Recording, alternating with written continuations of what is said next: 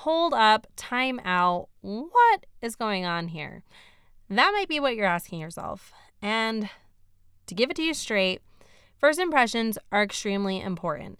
And back in 2020, when I started my podcast, um, I was kind of piggybacking off of the interest of Unsolved Mysteries Volume 1 by doing recap episodes of those first and original six episodes. But as my podcast progressed, I kind of turned away from doing recaps to doing more original content. And so I want to make sure that when people stumble across my podcast, that the very first few episodes they listen to are more representative to what I'm all about and what I do here. So with that being said, I'm going to delete my first six episodes made in 2020, and for the next six weeks, I'm going to be posting two episodes one recent original episode, along with one of my throwbacks. So just sit tight, listen to those episodes again if you want to just get a refresh or skip them not offended at all because if you've been here for a while, you've probably already listened to those episodes. I also just want to let you guys know that I appreciate you so much for sticking it out with me, for being with me for the last two years. I feel like we've really grown together. I know that I've grown into myself as an artist, as a podcaster, and I just want to tell you guys that I appreciate you so much and thank you for coming along with me on this journey. I hope you have a great week. Enjoy the episode. You're listening to Mystery Still Unsolved, a podcast where we discuss unsolved mysteries, both past and present. I'm your host, Rochelle. Today we will be discussing the House of Terror.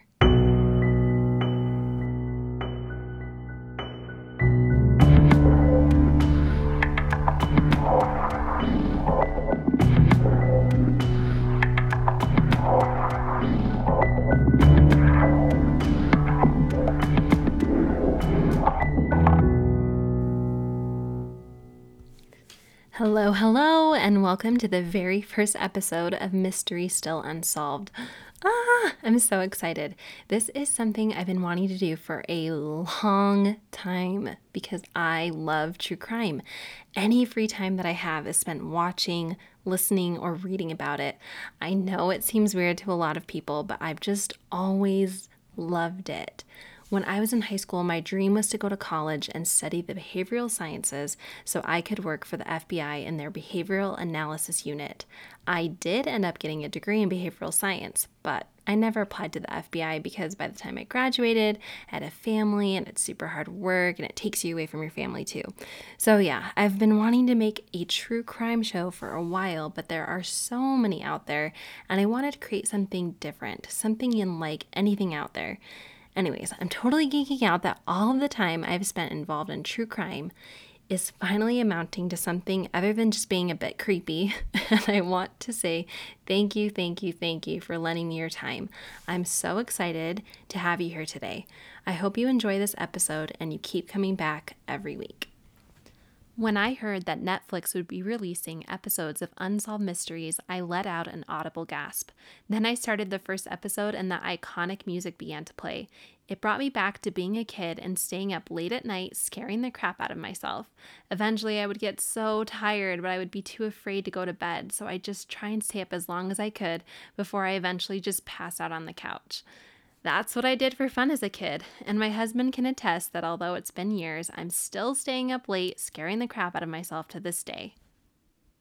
I am so excited to use this platform as a way to discuss unsolved mysteries and get to know all of you fellow true crime lovers. Brian, my husband, doesn't care for these shows in the way that I do, so it will be nice to have a little community of people where we can talk about our theories, opinions, ideas, and all the sketchy stuff. Before I forget, I just want to share with you guys that since this is just a newborn little baby podcast, I wanted to figure out a fun way for you guys to be engaged and spread the word. I've made an Instagram account at Mystery Still Unsolved where we can speak and discuss cases. I also wanted to thank you all for joining, so I decided to do a little contest. Follow me on Instagram and enter a drawing I've posted for a chance to win a $25 gift card to Amazon. Since we won't have too many followers quite yet, you'll probably have a high chance of winning. All you need to do is follow me and tag as many people as you can on that post Every single post is a separate entry, so seriously, tag everyone you know who loves true crime. Next week, I'll announce the winner, and the winner will receive a $25 gift card to Amazon.com. So, yeah, come and hang out with me at Mystery Still Unsolved on Instagram. I promise it will be fun. With this being the first episode, I also wanted to make a few promises to you, the listeners, today. The content of my podcast can be dark and a bit heavy, so I will do my best to provide you with accurate information and make things light from time to time because I know that it can be a lot.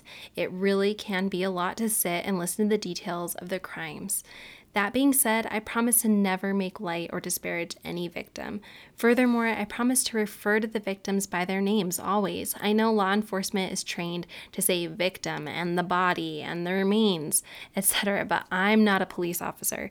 I want to remember that these are real people with real families, so I'm going to use their names.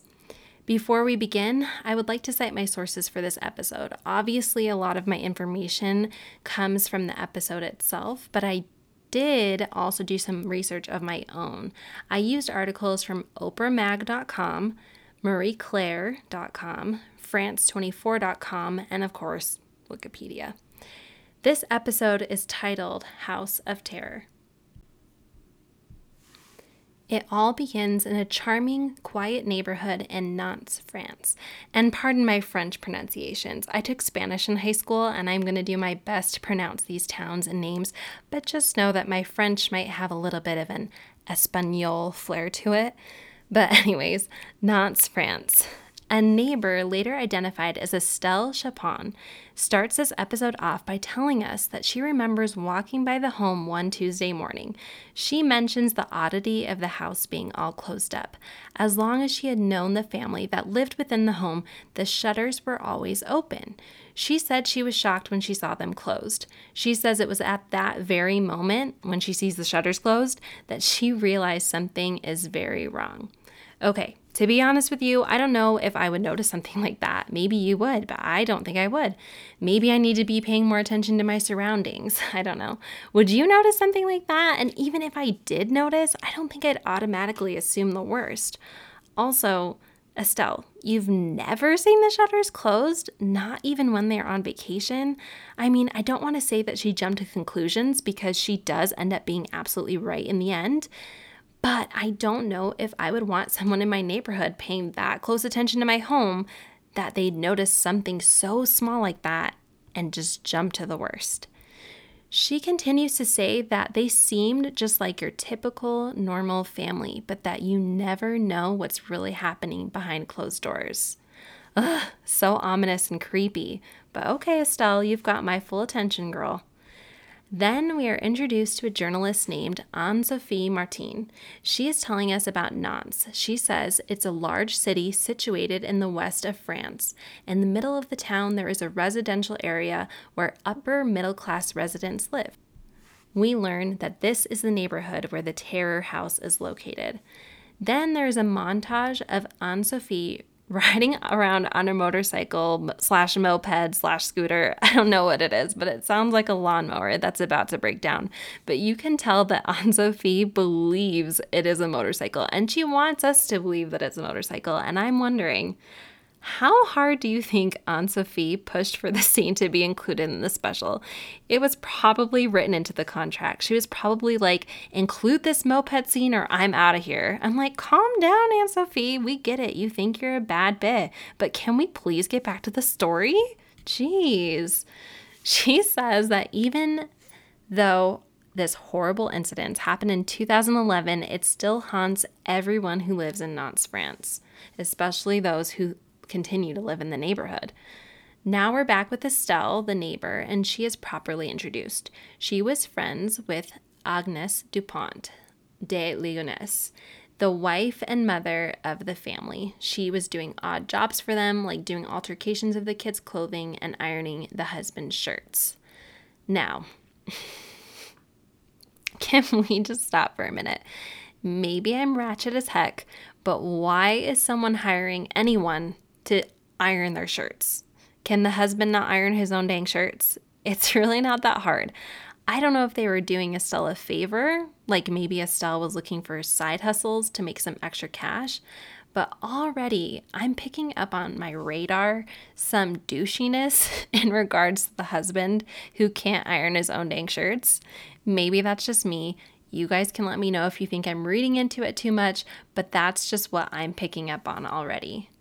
Then they start showing pictures of the family, but just pictures of the mother and the kids. And again, my radar is going off about this dad. He can't iron his own dang shirts, and he's not in any of these photos where the family actually looks happy. And you can tell from the pics that they're actually happy, not like fake Instagram happy.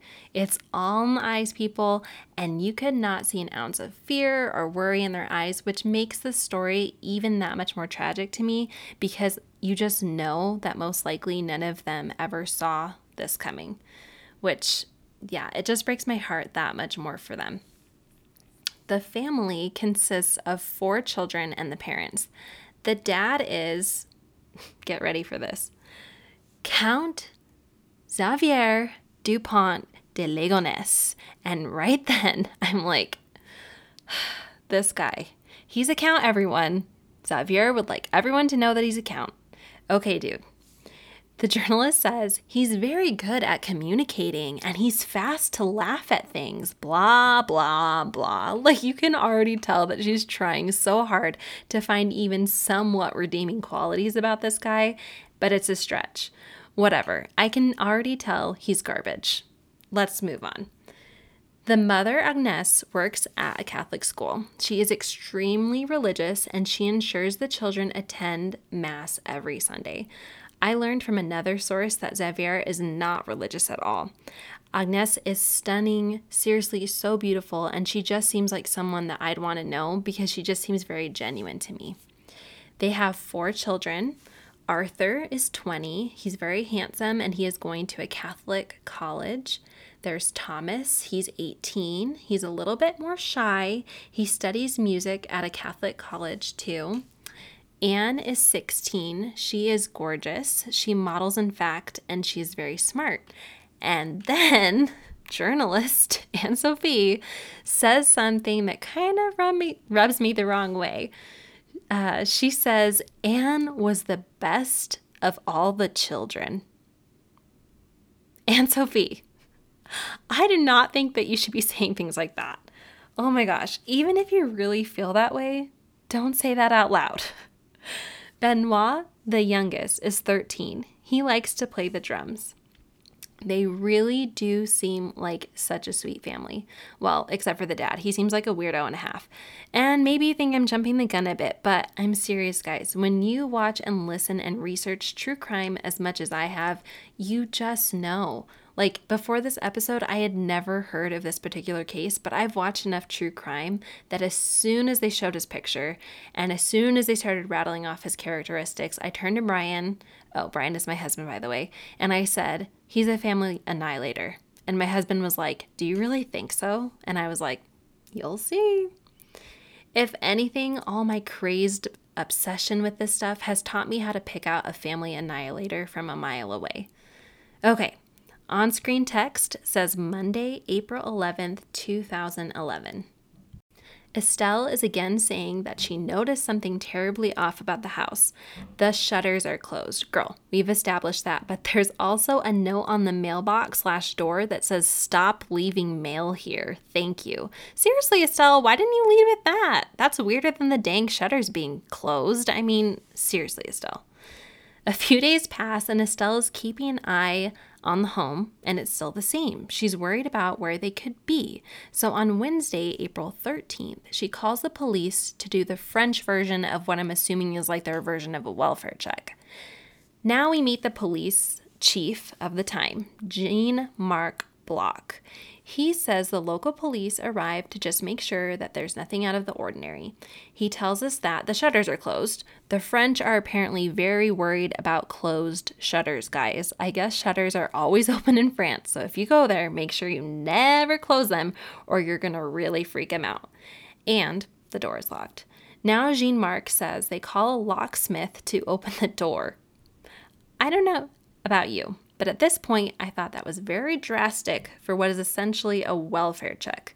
Keep in mind, Estelle only noticed the shutters were closed like two to three days ago. I mean, for all we know at this point, the family is ill or on vacation or had a family emergency that called them out of town, and I just think it's a little drastic to be doing that already. But maybe that's just usual protocol for the French police. They get in, and everything is in its place except the bed sheets have been removed. Hmm. But other than that, everything seems normal, and it seems like the family has left voluntarily, and there's not much to do at this point.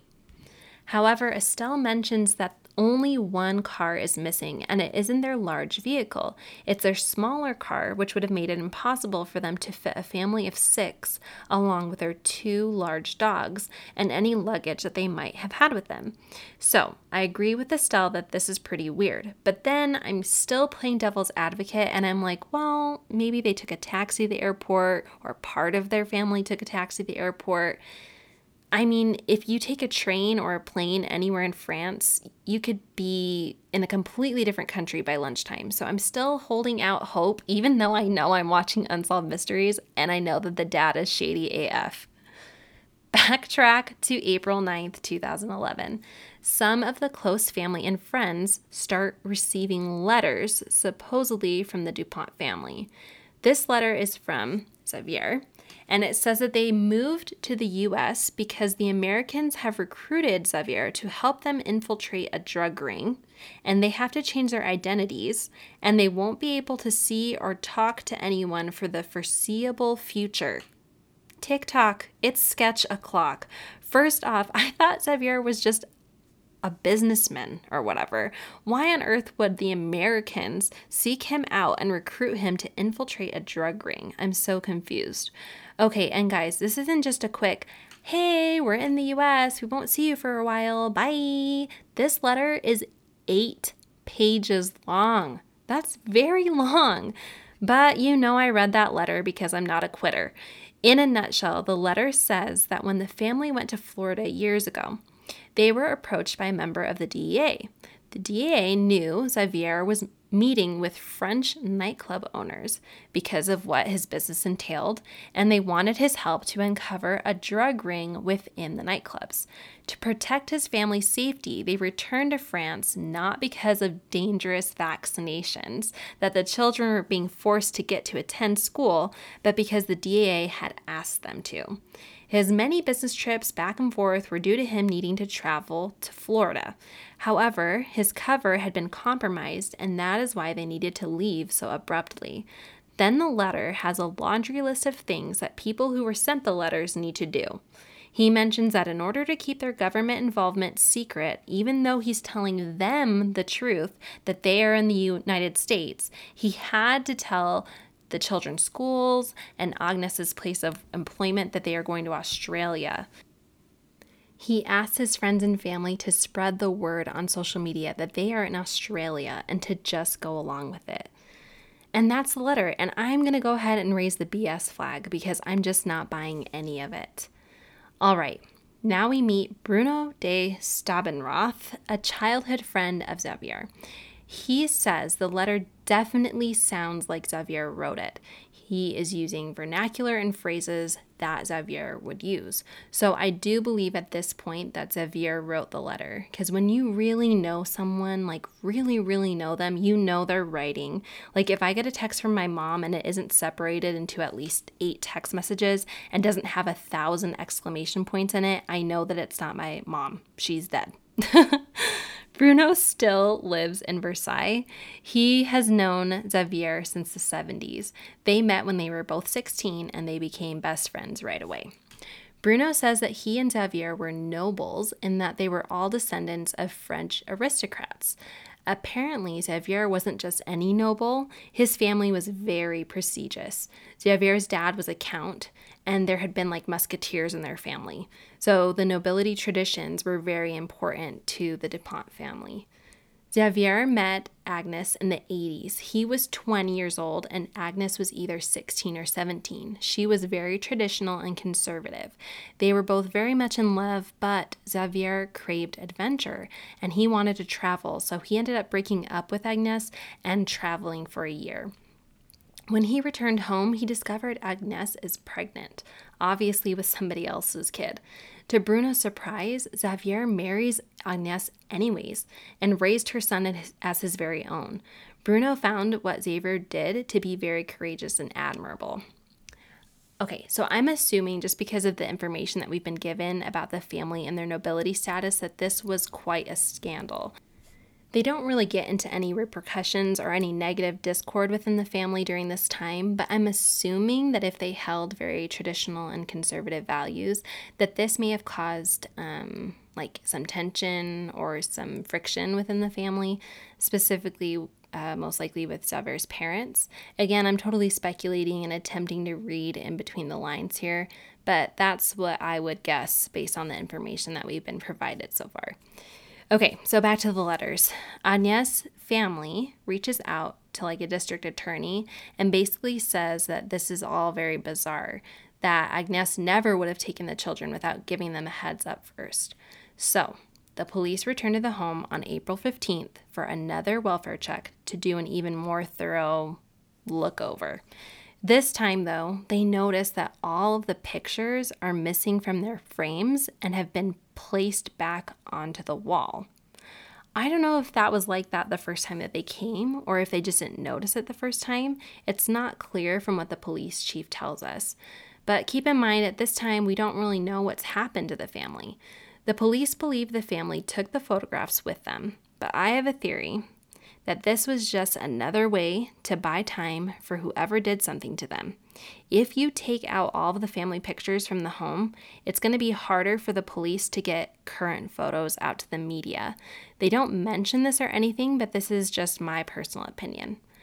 Other than that, though, there's nothing suspicious or terribly out of the ordinary again, so the police just leave. I mean, what can they do?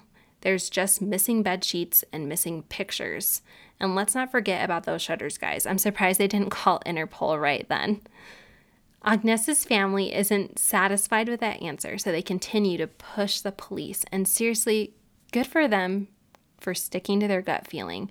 But the police return on the 18th, the police return on the 19th and the 20th, and nothing unusual at all. Then they return for a sixth time the last time on April 21st. It's during this visit that the lieutenant finds something very unusual under the terrace. It's sort of like a plank of wood covered with dirt. Apparently, simultaneously, while this lieutenant is discovering something odd under the family's terrace, a press conference is being held on all the media channels asking for assistance in locating the family in this bizarre case of disappearances so they can just get in touch with them and see if they're all right. While the press conference is being given, the DA holding the conference is called out to take a phone call. He later returns and abruptly ends the press conference with no explanation why. We now know that he had just been delivered the terrible news that the family and their dogs were all found buried underneath the terrace. Even though I know I'm watching Unsolved Mysteries, I always find myself holding out hope that maybe the family did just really want to start life somewhere new and they were never heard of again, but that they are happy and healthy somewhere. But it's usually not the case with Unsolved Mysteries. Just awful. They continue by saying they find them all wrapped in blankets and duvet covers, then tied up and put into plastic bags. At this point, Brian turns to me and says, I guess you were wrong. It says that they found them all. Brian is also always holding out hope that the dad slash husband isn't going to be the garbage person because he doesn't want them to tarnish men for all the good ones out there. And at this point, I'm thinking maybe Brian's right and my radar is broken. I'm thinking, okay, so if it wasn't the dad, it's got to be an outside party. Then they discover, upon opening up the bags, that placed upon each of the family members is a Virgin Mary statue, a candle, and a cross. Then I'm thinking, okay, it has to be someone close to the family who knows how religious Agnes and the kids are. This has to be someone who had a personal relationship with them. Like, who the heck killed this family? They're really drawing it out here, but then they finally tell us that in the makeshift cemetery underneath the terrace, they find Agnes, Arthur, Benoit, Anne, and the two dogs, and in a separate grave was Thomas. But one person is missing. Where's the dad?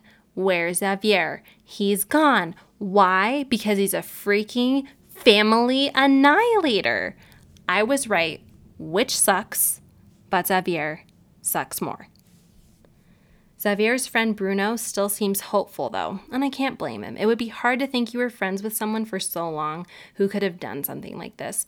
But at this point, Bruno thinks maybe Xavier's been killed and has been hidden in the attic, or is in the floorboards, or is in another part of the garden.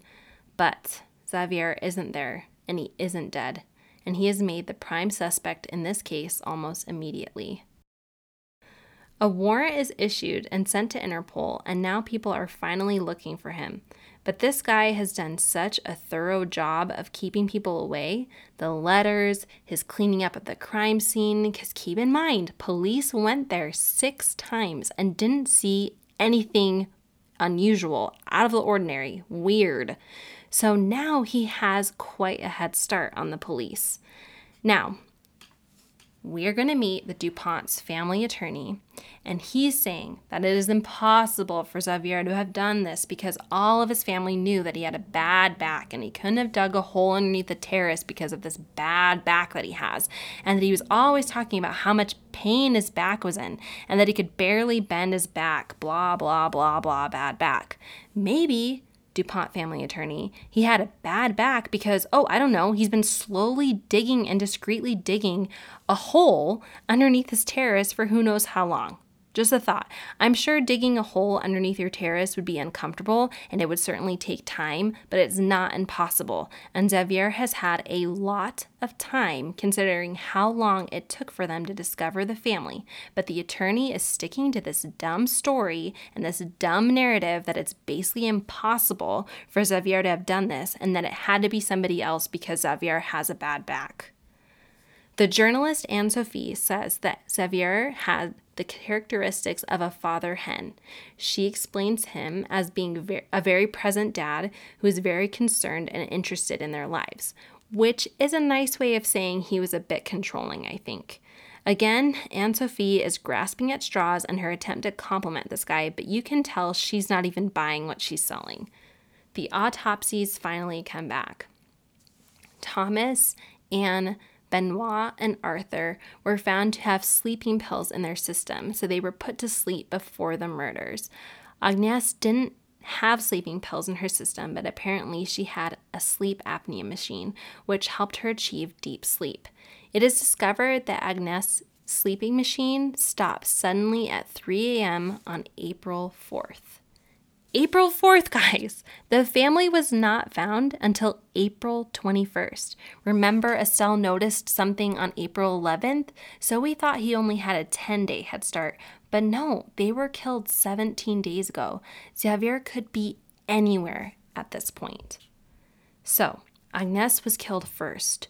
Three of the four children were killed after the mother. All of them were shot in the head with a 22 rifle, but the neighbors say that they didn't hear anything. But this execution of the family is even more unusual because there are no traces of blood anywhere, no blood spatter anywhere, not in the bedrooms, not in the living room, not on any walls or floors. They also don't find DNA or fingerprints on any of the bodies. How can that be? So, there isn't really any hard physical evidence to link Xavier to this crime other than his family is dead and he is missing. Also, Xavier has no criminal history, not even so much as a parking ticket, but now he's like this criminal mastermind who can commit heinous crimes without leaving any DNA or any blood spatter. I'm seriously so confused. Bruno is back and he is telling us that Xavier wouldn't have ever done this. And I can see where he's coming from because the DuPont family name would have stopped with him and his sons. Because of Xavier's deeply rooted traditional values, Bruno claims Xavier would have never risked ending his lineage by killing his family, especially his boys. The police chief is now telling us that while the DuPonts had an appearance of being perfect with the good jobs and the smart kids all enrolled in private Catholic schools and the beautiful house and the best neighborhood, there was trouble a brewing underneath the surface. They dig into Xavier, and it's discovered that he isn't living the idyllic life he wants everybody to think. Apparently, the DuPont family had previously attempted to move to Florida, but it didn't work out as planned, so they were forced to return. However, instead of owning up to the fact that Xavier's business had failed in Florida, they returned under the guise that Agnes didn't want the children to get the required vaccinations the children would have needed to attend school in America. But really, Xavier's business had failed, and they lost their savings in their venture of moving internationally and then having to move back to France again. From 2001 to 2011, Xavier is feeling more and more like a failure.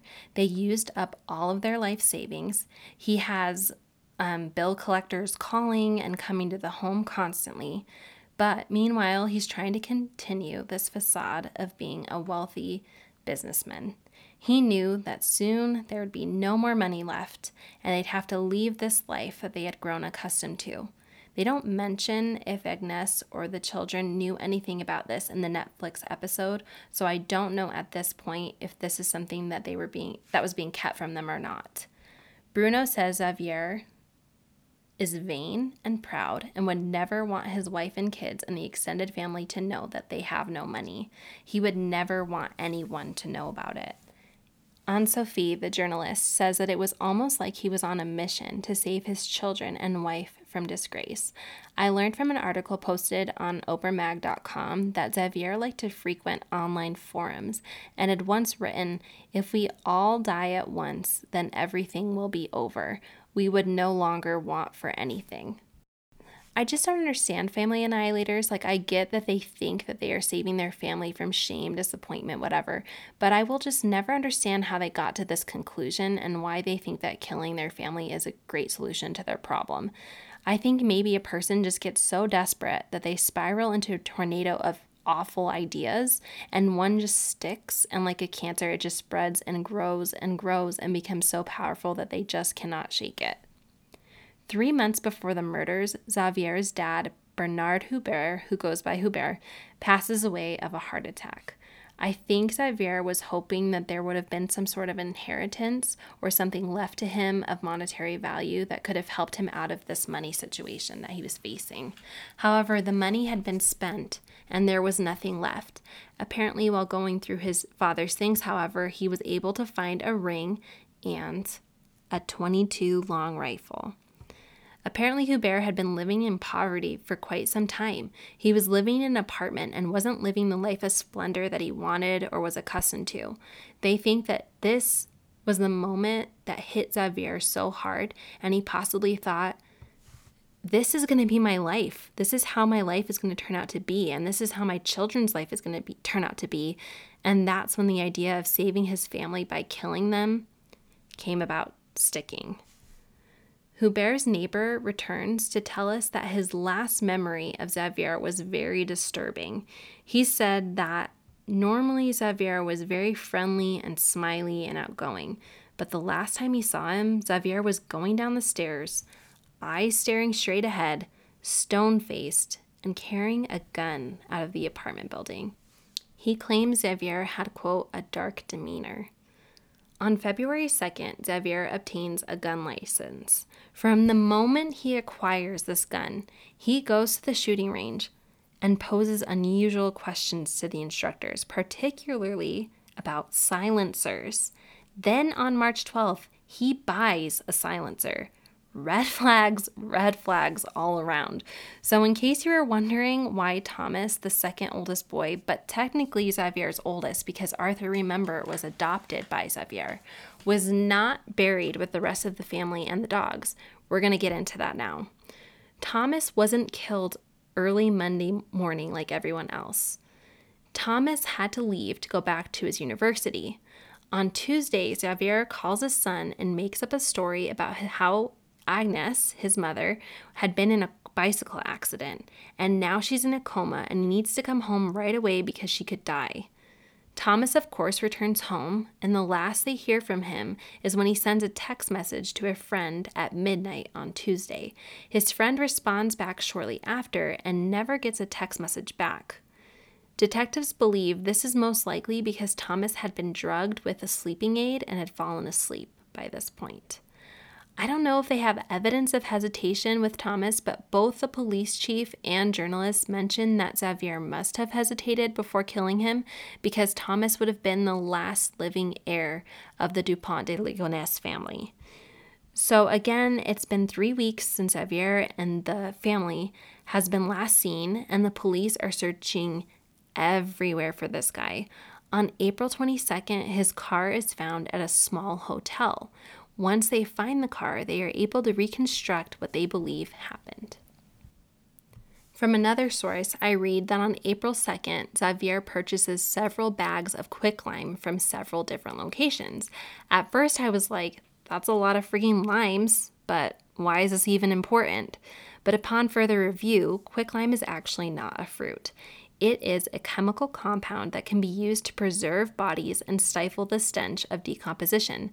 But then I read on another report that quicklime hastens decomposition and stifles the odor. So I don't know. If you happen to know anything about quicklime and its effects on corpses, first, I'm very concerned, and second, let me know. On Sunday, April 4th, Agnes, Arthur, Anne, and Benoit are killed. On Monday, April 5th, Thomas is killed. I learned from another source that Xavier calls Agnes sick to work on Monday because she has gastritis. He also calls into Anne and Benoit's school, the youngest, and says that they are sick as well. Another source, two waiters from a high end restaurant, report waiting on Thomas and Xavier on the night of April 5th.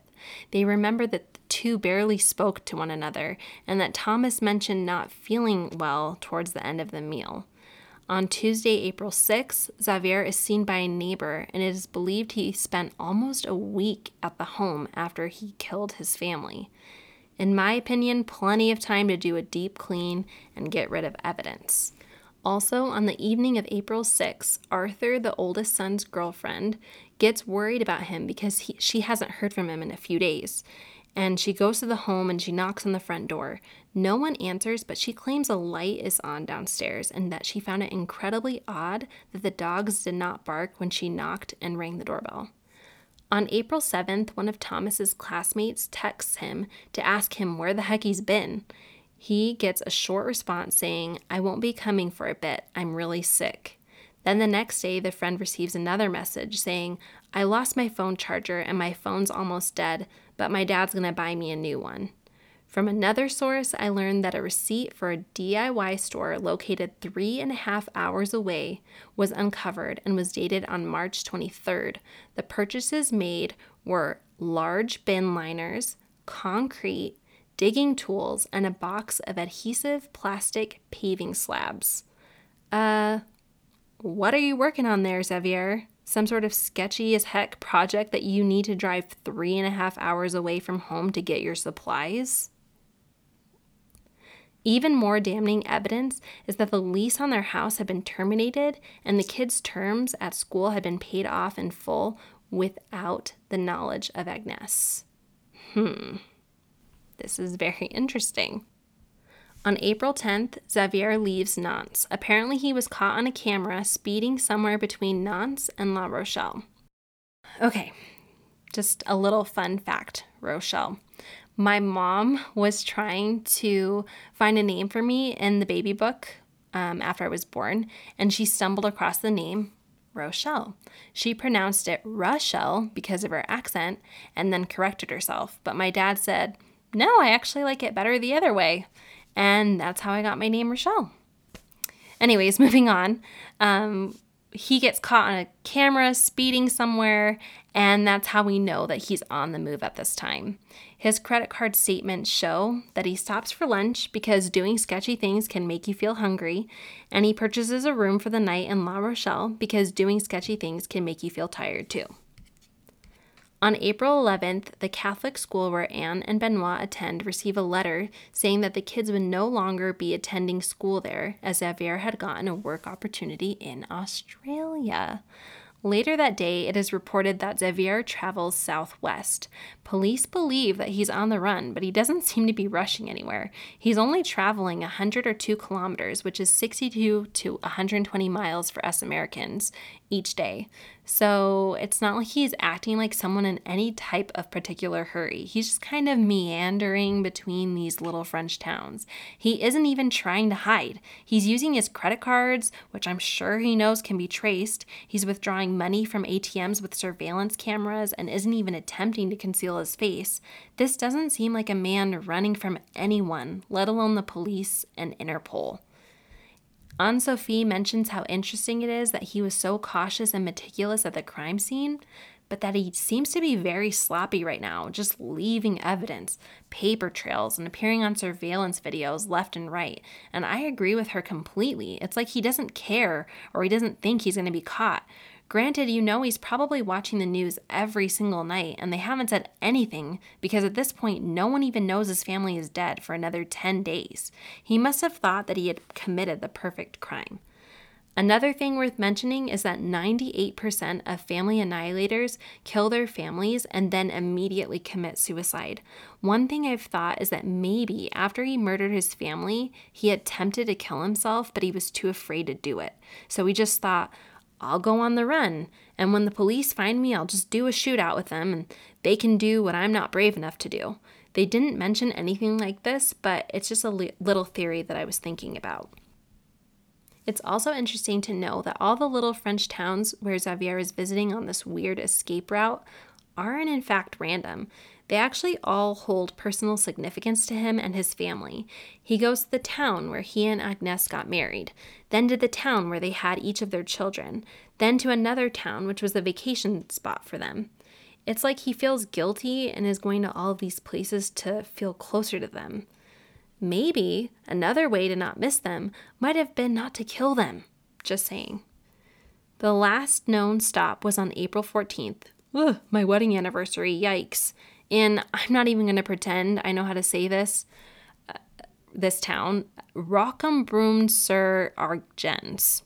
I was doing okay with the French names, and then they threw this name out of left field, but Rocambrum sur Argens. I don't know. He is seen on an ATM camera withdrawing 30 euros. Again, not even trying to conceal his identity in any way. It's like he wants to be found, and he spends the night in a hotel there.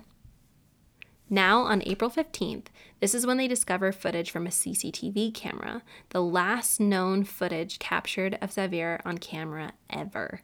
Xavier is seen leaving his vehicle with a big black bag, like a large duffel bag almost.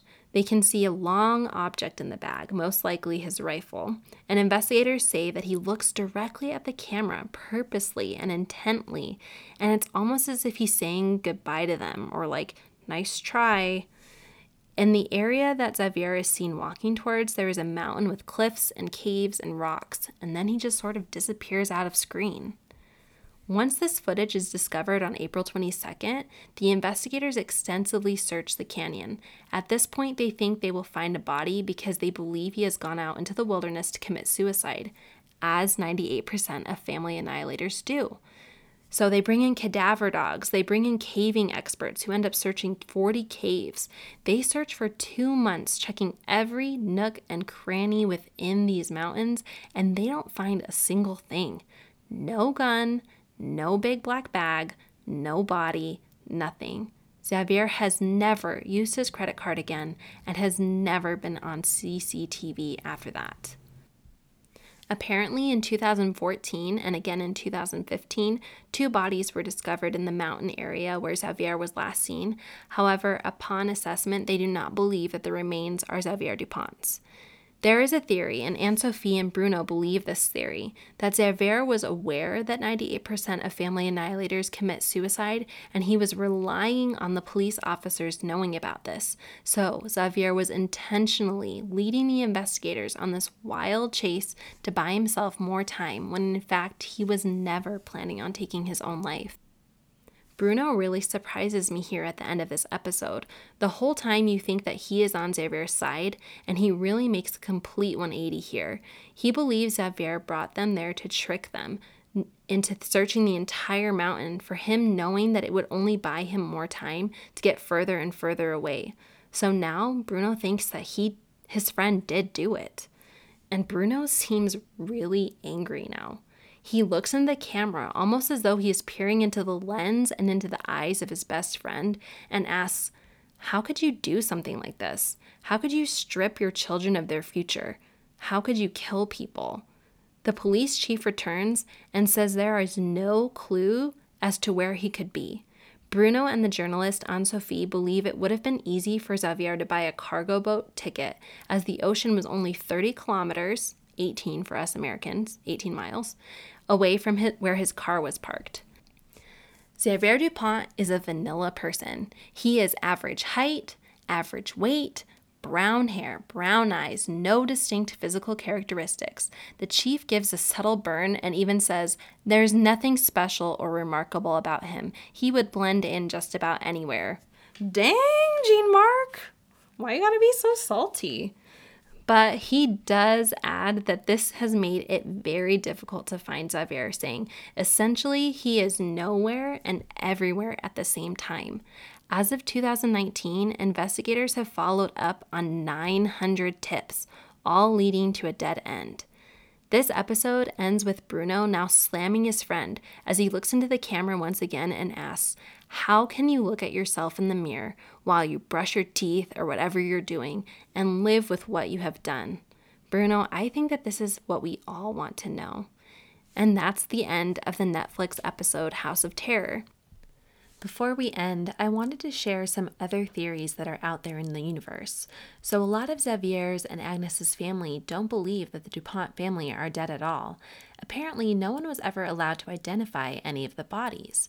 The DNA of the people found under the terrace are all related to one another. However, the DNA extracted from Agnes does not match any of her surviving family members, supposedly.